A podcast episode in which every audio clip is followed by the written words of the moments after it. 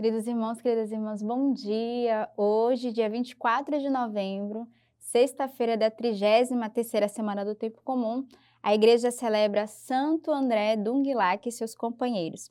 Estamos aqui de volta novamente com a nossa Lex Divina. Passamos uma semana sem ter a Lex. Você que nos acompanha todos os dias, sentiu falta, mandou mensagem. Essa semana tivemos a alegria de ter a moderadora geral, a irmã Maria Sara, na nossa comunidade, visitando a nossa casa aqui do Rio de Janeiro. Então, foram 10 dias bem intensos, por isso não foi possível transmitir a Lex Divina. Mas foi um tempo forte de graça, onde tivemos os engajamentos dos nossos membros de vida e de aliança na vida comunitária, também os engajamentos e votos da vida consagrada. Então, podemos celebrar esses dias, essa graça do nosso carisma, juntamente com a nossa moderadora. Tivemos também o envio da Escola São Lucas, aqueles que concluíram um ano de formação no mês de nós. Esse tempo terapêutico da graça, né, com as formações, com a psicologia, enfim. Por isso não estive presente, mas estou aqui de volta novamente com vocês para darmos continuidade a essa graça da Lex Divina, que é a nossa leitura orante, a nossa meditação da Palavra de Deus a cada dia. Mas eu tenho certeza que mesmo se você não teve o vídeo, a cada manhã você não deixou de ser fiel à sua Lex Divina, a meditar a Palavra de Deus, a deixar trabalhar no seu coração.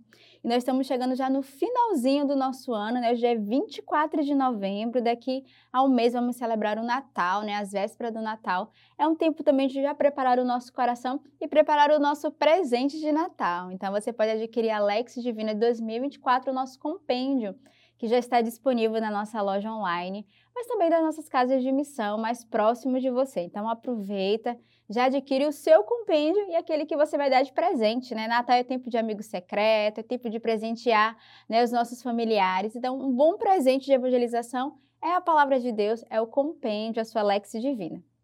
As leituras que hoje a Igreja nos traz é do livro do 1º Macabeus.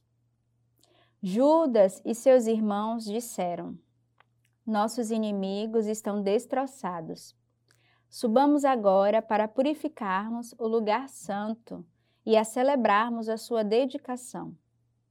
Todo o exército se reuniu e subiram ao Monte Sião.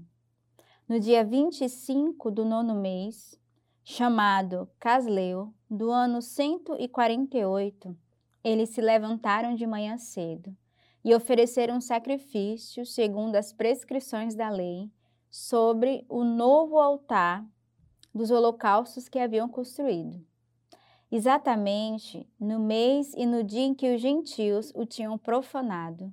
Foi o altar novamente consagrado, com cânticos e ao som de cítaras, harpas e címbalos. O povo inteiro se prostrou com a face por terra para adorar, elevando louvores ao céu, que os tinha tão bem conduzido até ali.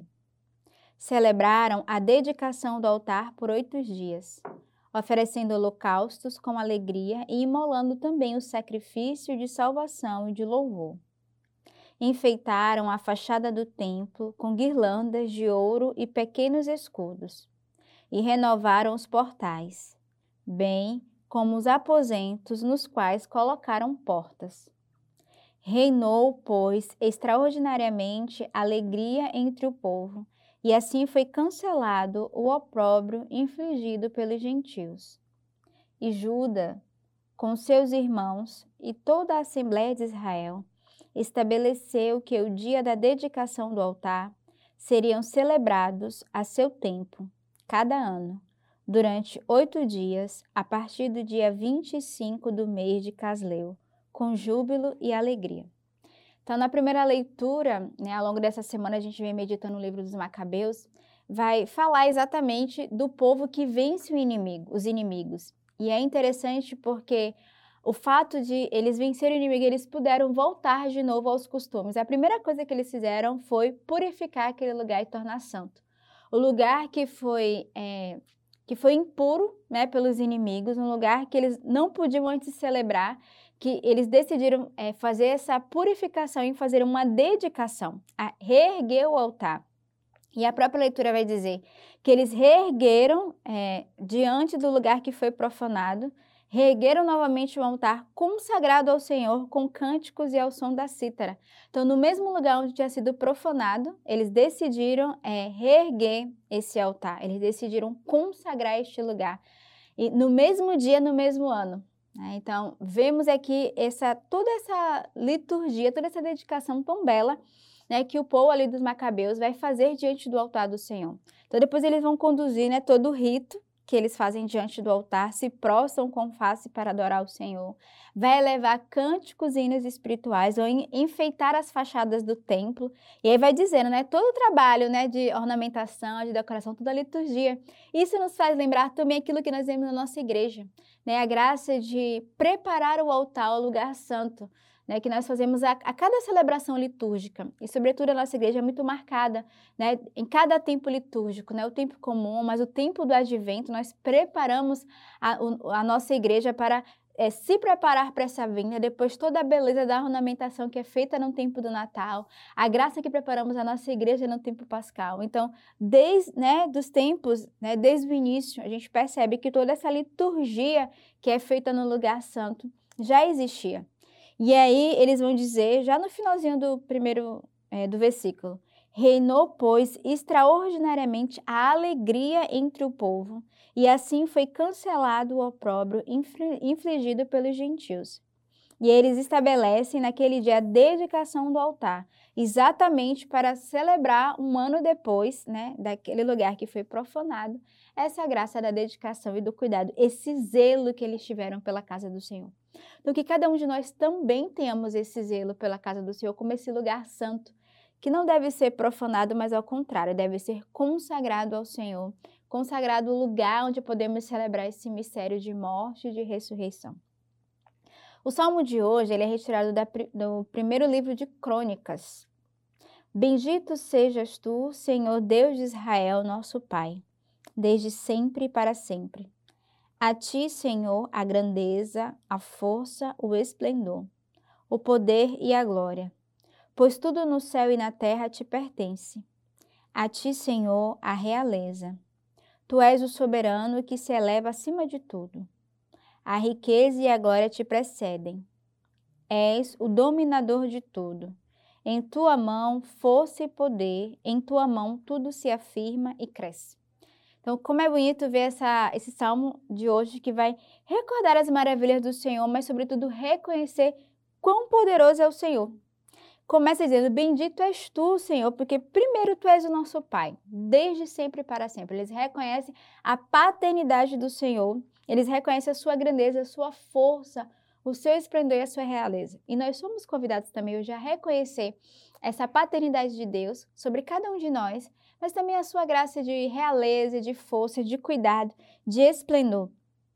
E aí o versículo 12 vai dizer, a ti, Senhor, tu que és o soberano que se eleva acima de tudo.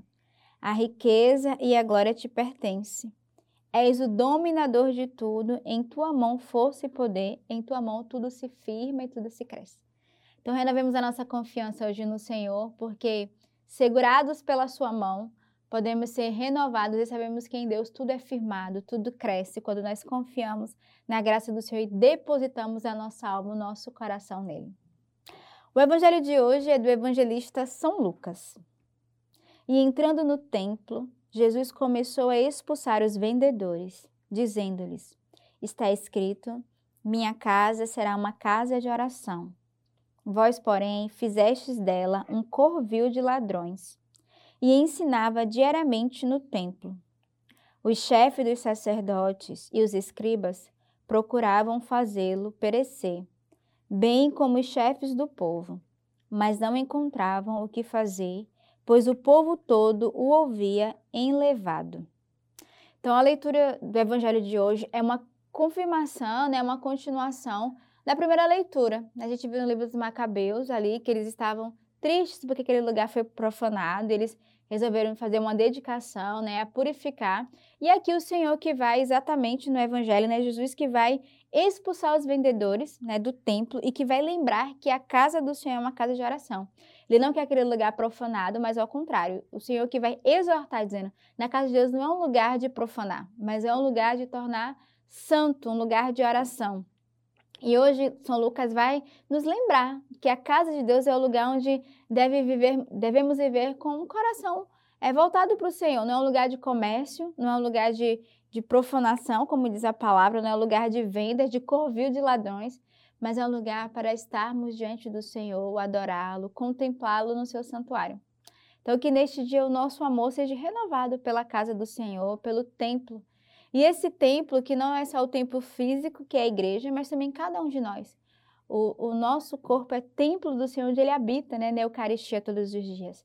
Não profanamos o nosso corpo, não sejamos como esses homens que vão tornar, né, da nossa alma, do nosso corpo, um lugar de corvios, de ladrões, mas ao contrário, que o nosso corpo também seja consagrado a Deus, a nossa alma seja esse lugar santo, onde o próprio Senhor pode habitar.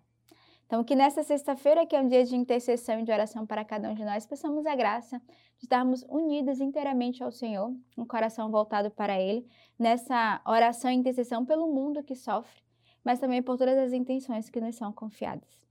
Neste dia, eu quero desejar uma bela sexta-feira e que Deus os abençoe.